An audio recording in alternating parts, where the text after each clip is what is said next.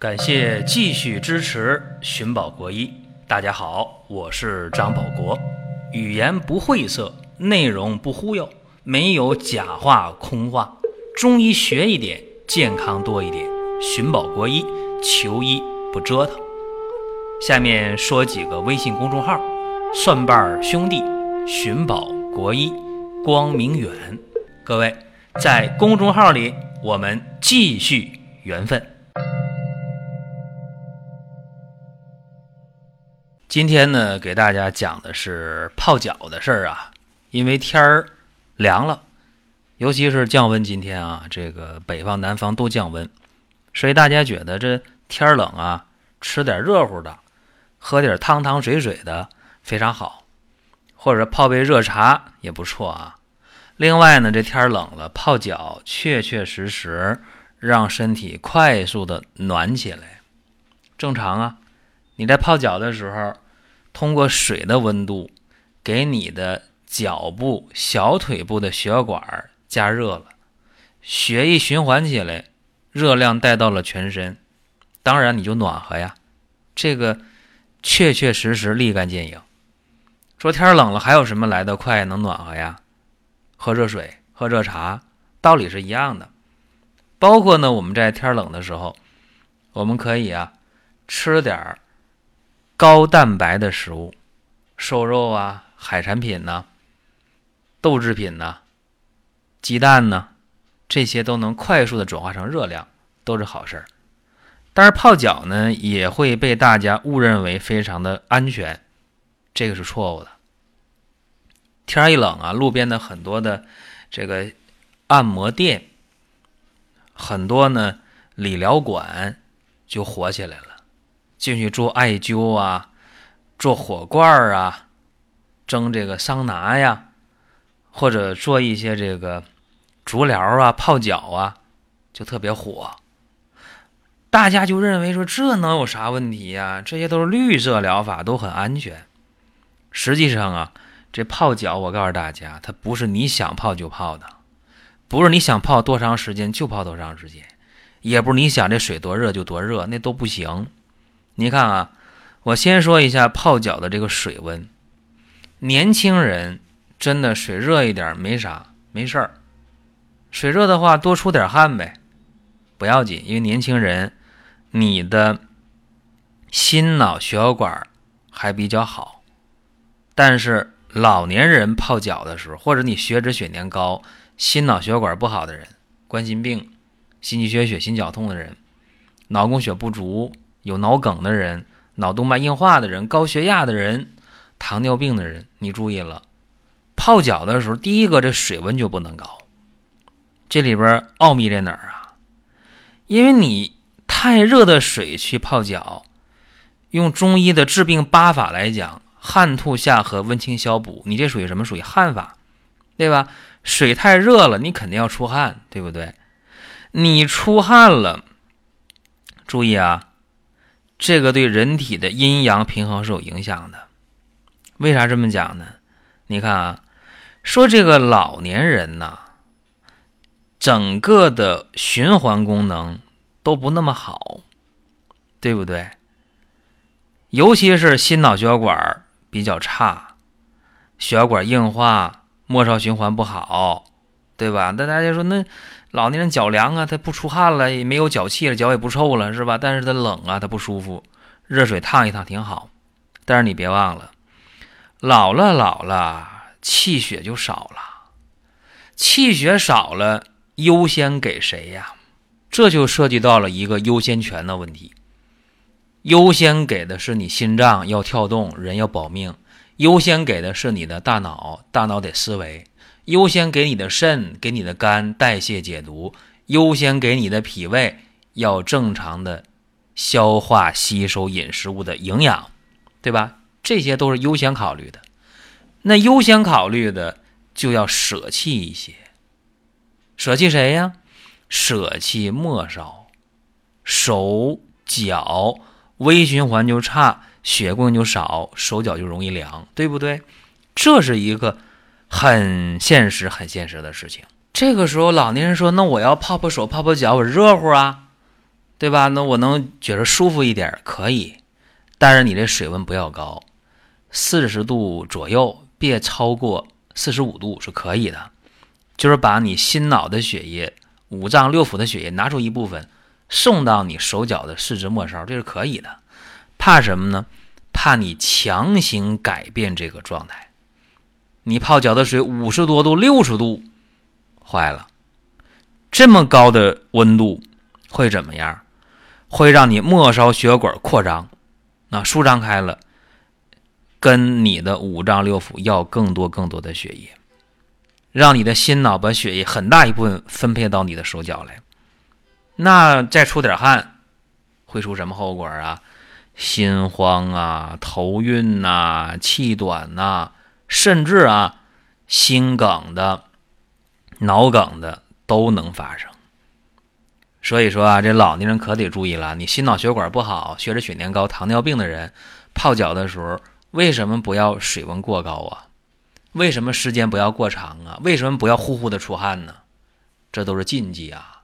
当然，你可以微微的出点汗，泡的时间这泡脚时间不要长，十五分钟以内。啊，而且水温不要高，这都要注意。所以说，给大家一讲道理，大家明哦，原来这么回事。那年轻人说无所谓呀，我心脑血管好的很呐，对吧？我这没问题。那我泡脚，我解乏，我上班我多累呀。我回家之后了，弄个大木桶装一桶水，我一泡是吧？一直没到这膝盖下边，哎呀，真解乏啊！泡了半个钟头，太舒服了，很爽。这个呀，你注意了。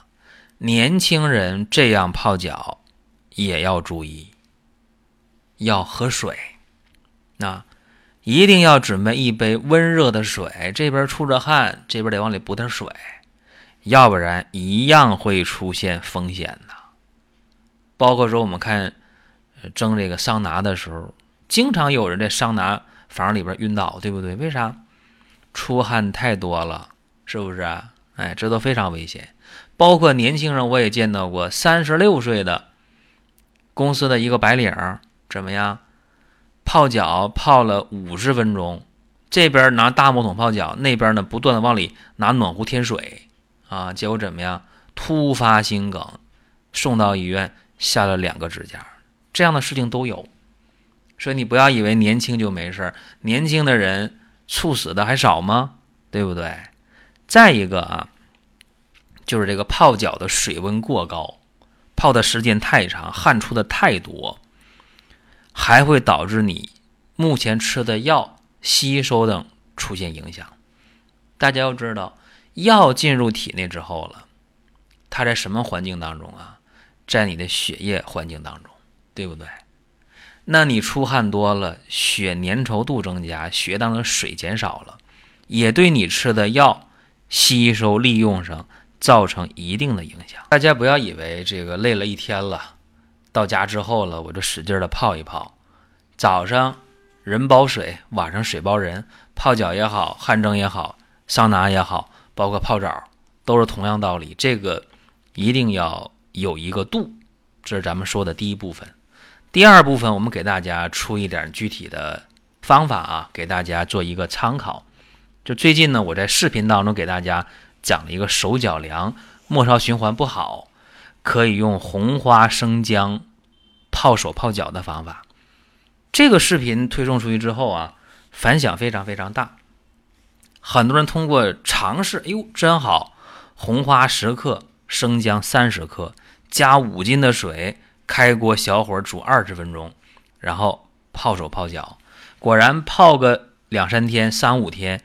大家都收到效果了，哎呀，手脚没有那么凉了，所以非常感兴趣。大家就问啊，说还有没有其他的泡脚的方式方法？呃，除了用生姜、红花之外，还有没有别的？那么今天呢，给大家就讲一讲，尤其是这个红花呀，大家买不好，往往就买那个藏红花，一买藏红花又贵，假的还多。所以呢，我告诉大家，其实单独用生姜这一味药泡脚。也有很好的作用，因为生姜本身来讲啊，它是辛温的啊，你看可以疏通经络，能够改善血液循环，能够暖，能够这个暖身驱寒啊，而且这个生姜在用的时候啊，不仅是解决手脚凉的问题、末梢循环差的问题，包括呢，经常用生姜泡脚啊，还能够延缓衰老。说你咋延缓衰老的？因为生姜泡脚的时候呢，改善你气血循环的状态，气血循环起来、流动起来了，让这个肾啊，它就能够延长使用的年限。啊，肾为先天之本呢，你肾气不衰的话，人不就延年益寿吗？所以说，生姜三十克，五斤水煮二十分钟泡脚，对延缓衰老有帮助。而且生姜泡脚的时候，注意了，三十克生姜切薄片，加上陈醋啊，老陈醋加多少呢？你加上半斤，哈，五斤水三十克生姜加半斤醋。这个醋，这个老陈醋什么时候放呢？是生姜水煮完之后再放啊。嗯，你别这煮的时候放，那屋里边受不了了。这个啊，对于失眠的效果是非常好的啊，缓解疲劳，促进睡眠。对这各种失眠来讲，你都可以尝试一下。还有啊，就是用这个生姜啊，这个季节我们可以解决感冒的问题。啊，三十克生姜切成薄片儿，每天临睡觉前一小时到半小时左右啊，你用这个煮五斤的水煮二十分钟泡脚。对于那些经常容易感冒的人，那效果太好了。呃，无感冒预防感冒，有感冒了，让感冒能够加速的康复。哎，因为生姜驱寒，因为这个季节感冒往往是外感风寒呢，所以你看啊。没有感冒是驱散风寒，有感冒了还能够加速感冒的快速的康复，又是一个方法。当然，很多骨关节病的人就说：“哎呀，说这个我这个膝关节啊，我有老寒腿，对吧？或者我这个脚趾头啊，我这个有风湿类风湿，我这也难受啊。”其实泡脚啊，不光解决局部的风湿骨关节病有一定的作用，包括你全身的骨关节病。你要是能够泡澡的话，那更好了。咱以泡脚为例啊，切三十克生姜，薄片的啊，五斤水煮上二十分钟，这个就有一定的作用。那你说我想更好，那你可以往里加点其他的佐料，其他的中药材，比方说啊，加上防风十五克，透骨草、生筋草各三十克。哎，这样的话。一起煮啊，哎，怎么样？对于你这个风湿骨关节病，在这个小腿以下的部位，那效果就很好。当然，你说那我全身骨关节都不好，那你可以泡澡啊。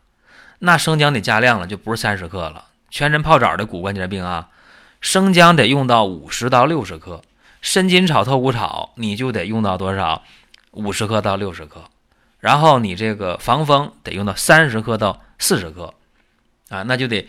不是五斤水了，就是十斤水到十五斤水，大锅得煮了啊！也是开锅之后小火盖盖儿，煮上二十分钟到三十分钟，拿这个水哗倒到你澡盆里去，再添点水，趁热来熏洗，对这个风湿骨关节病的全身疼痛，那效果还是不错的。今天我们讲的话题其实非常简单，老百姓呢，每一个人无论任何年龄段都可以去尝试一下，但是要注意你的问题是哪一个。不同类型用好这个生姜，包括泡脚的时间、温度、水的量、水的温度都要好好的掌握一下。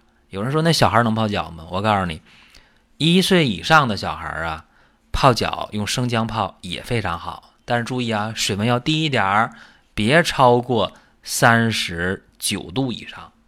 然后呢，泡的时间要短一点儿啊，年老体弱的，包括小孩。泡脚时间都不宜长，年轻力壮的泡脚时间可以长一点，但是也要有一个度。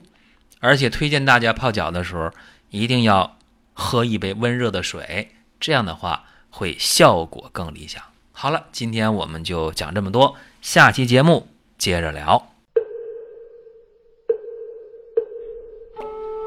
下面说几个微信公众号：蒜瓣兄弟、寻宝国医、光明远。各位，在公众号里，我们继续缘分。